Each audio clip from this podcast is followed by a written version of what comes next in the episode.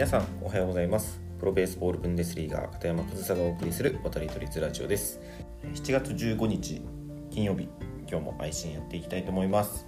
で早速ですが今日のテーマお話をしていきたいなっていうふうに思うんですけど今日扱う話題っていうのは、まあ、感じ方捉え方っていうのは人それぞれなので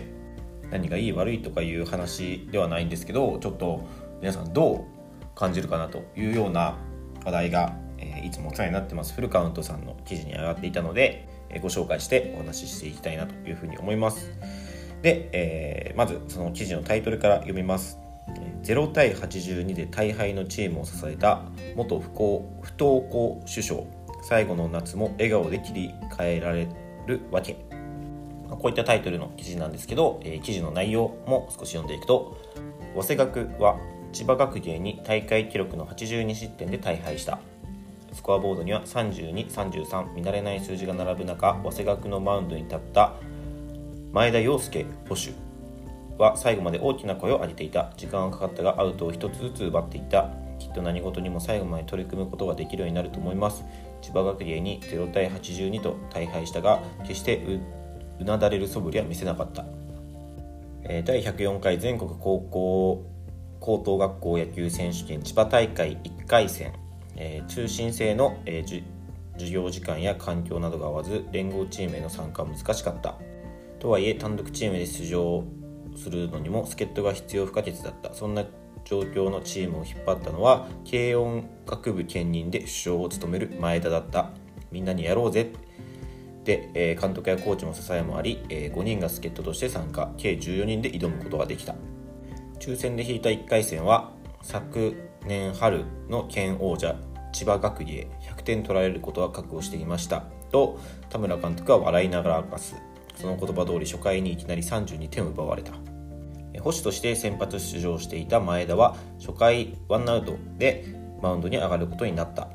流れを変える投球がしたかったがなかなか変わらなかった、えー、千葉学芸打線は全員4番でしたよ。と振り返る。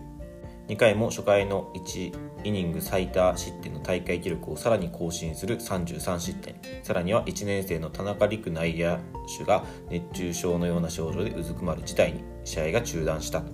田村監督は没収試合も考えたと明かすように試合を棄権する選択肢もあった。もちろん前田は続けたい気持ちはあったが決して選手や監督には続けたいとは言わなかった。熱中症で命の危険もあることや体力がまだついていない1年生に責任を負わすのは酷であることは分かっていた。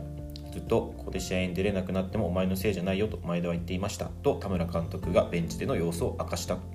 審判団が5分間の給水タイムを設け待機していた医師が試合に復帰して大丈夫と判断。次何かあったら監督判断で棄権するという条件で、え試合を再開された。前田は最終的に4回3分の1を投げ40安打を打たれた。さらにはチームとしては大会記録の、えー、4四死球34という不名誉な記録も作ってしまった。それでもひたすらチームメイトにまだまだ楽しもうぜと声をかけ続けた、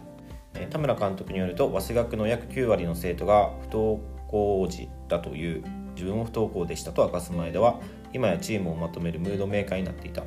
こんな選手たちの様子を見たら学校の先生は驚くと思いますと田村監督は考えに浸る。前田もいい経験だった。きっと何事も最後まで取り組むことができるようになると思います。結果は振るわなくても確かな成長がそこにはあった。高校野球は終わっても14人で発球を負った3時間13分は一生のものになる。というふうにこの記事は締めくくられています。まあ、全文読んだわけじゃないですけど、まあ、こういった内容の記事ですね。でこの記事を読んで、えー、皆さんどう感じますかね、まあ、この記事を書いた人の思惑としてはまあいわゆる美談としてこの記事を書いたと思うんですけど僕はなかなかそういうふうには捉えられなかったですね、まあ、あくまでこの記事から読み取れるところしか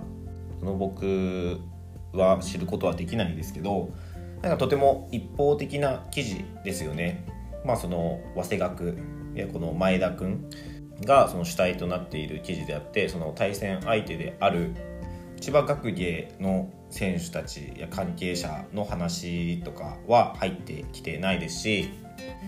まあ、何が言いたいかというと本当にこの試合っていうものが美談として捉えていいものなのか本当に価値があったものなのかっていうところがちょっと疑問符がつくというかなんかちょっとモヤモヤしたようなものを僕は感じるんですよね。やっぱりこの試合で野球の試合でね82対0っていうものは正常ではないですよね、まあ、力の差がありすぎますその力の差がありすぎる試合を行うことが果たしてスポーツとして正しいことなのかその高校野球という仕組み上その抽選なのでこういった力の差が生まれる試合の組み合わせになるっていうことは全然ありえるしまあ、そういう仕組みを取ってる以上こういうことが起きるのは仕方のないことかなというふうには思うんですけどだったらこの仕組みが本当に正しいものなのかっていうところをちょっと見直してもいいんじゃないかなというふうに思うんですよ。その下手だから大会に出るなとか弱いから試合をする価値がないとかそういうことを言いたいわけじゃなくてその下手でも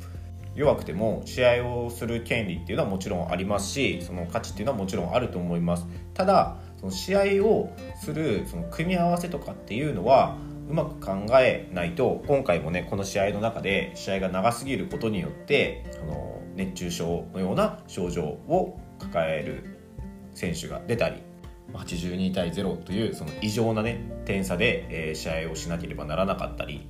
ま、そういったことになっているじゃないですか。だからその高校野球全員が甲子園を目指す必要はないと思うんですよ。多分この早稲学の選手たちは甲子園を目指してはないと思うんですよね、まあ、その首相である前田君は、えー、軽音楽部兼任ということでそれも全然いいと思います。そのね貴重な高校生活野球と軽音両方にね力を注ぐっていうのはすごくむしろ素敵なことだと思います。でもそうなった時にじゃあ高校野球何のために高校野球やってるんだと。別に甲子園目指してません。じゃあ価値がないのか。っていうわけじゃないじゃないですか。だからその高校野球が甲子園を目指さない高校野球というカテゴリーがあってもいいんじゃないかなと。かたやその甲子園を目指して、えー、毎日野球だけに取り組んでるというか、まあ、野球に一生懸命になってる高校生たちと別に甲子園を目指してないし他のこともやりながら野球も楽しくやりたいですっていう人たちが同じ土俵で試合をするっていうその仕組みがちょっと違うんじゃないかなと。で今回の記事その早稲学がメインで、え、記事書かれてますけどこの試合中千葉学芸の選手たちは何を思って試合をしていたのかなと。どう感じて試合をしていたのかなというふうに思うんですよ。早稲学の選手たちはね自分たちができるベストを尽くして、えー、満足したと思います。この記事を見る限り。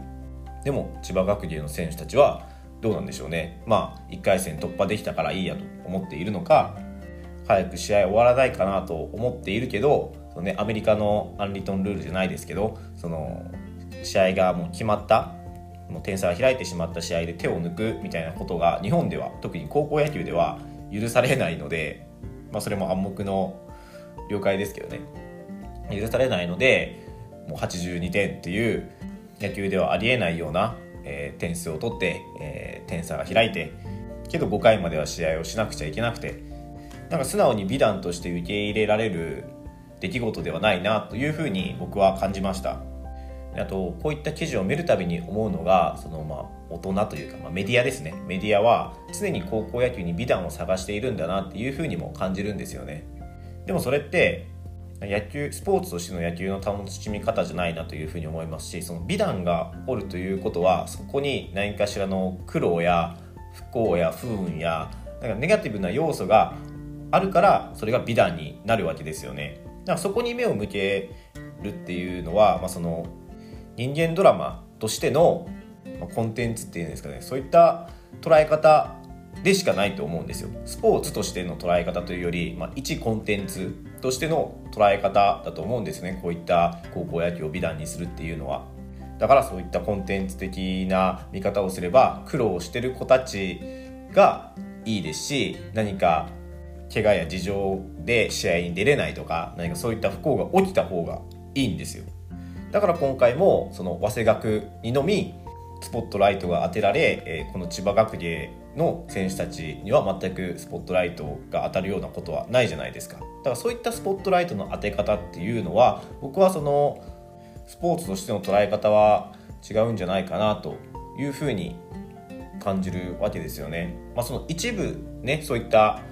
報道とかそういったピックアップの仕方があるのは全然いいと思うんですよメディアですしただあまりにもそれが多いなと。むしろそれがメインになってるようにすら感じるんですよ。その高校野球っていうのは。そのスポーツ云々勝ち負け云々よりも、まあ、その美談人間ドラマみたいなものを求めすぎているがゆえにスポーツとしての本質を見失っているようにも感じます。でも選手たちの目線で言うと野球を一生懸命やっているだけでその結果人間ドラマや美談が生まれるわけであって美談を作ろうとして選手たちがやってるわけではないと思うんですよねだったらもっとそのスポーツとしての目線で選手たち、まあ、選手ファーストな仕組みだったり、まあ、報道というかメディアの扱い方っていうのもしていった方が僕はいいんじゃないかなというふうに思うわけですよ。だからその試合日程の緩和とかね、まあ、ここ数年少しずつ進んではいますけど試合日程が詰まってるけどエースが満身創痍の体で頑張って投げているけど負けたっていう人間ドラマを見る側が求めているけど選手ファーストで考えたらそれは日程をしっかり上げてなるべく万全な状態で試合をした方がいいわけじゃないですか。まあ、分かりやすい例でいくとそういうところかなというふうに思うんですけど、まあ、こういった美談とかを取り上げられるたびにやっぱりその人々が見る側がね求めてるのはこういった美談人間ドラマの方なんだなというふうに思っていて、まあ、その認識っていうのがねこの選手ファーストへの高校野球が変わっていくこの改革の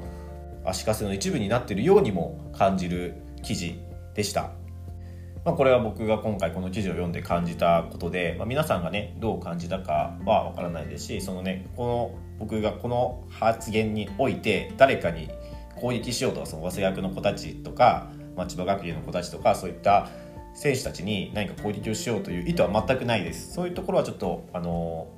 間違って伝わってほしくはないんですけど、まあ、この記事をどう捉えるかで高校野球に対する認識がわかるかなっていうふうには思ったので、まあ、僕の感じたことなども含めて今日はちょっとお話しさせていただきました。皆さんはどう感じましたかね、えー、何か気づきがあれば嬉しいなというふうに思います。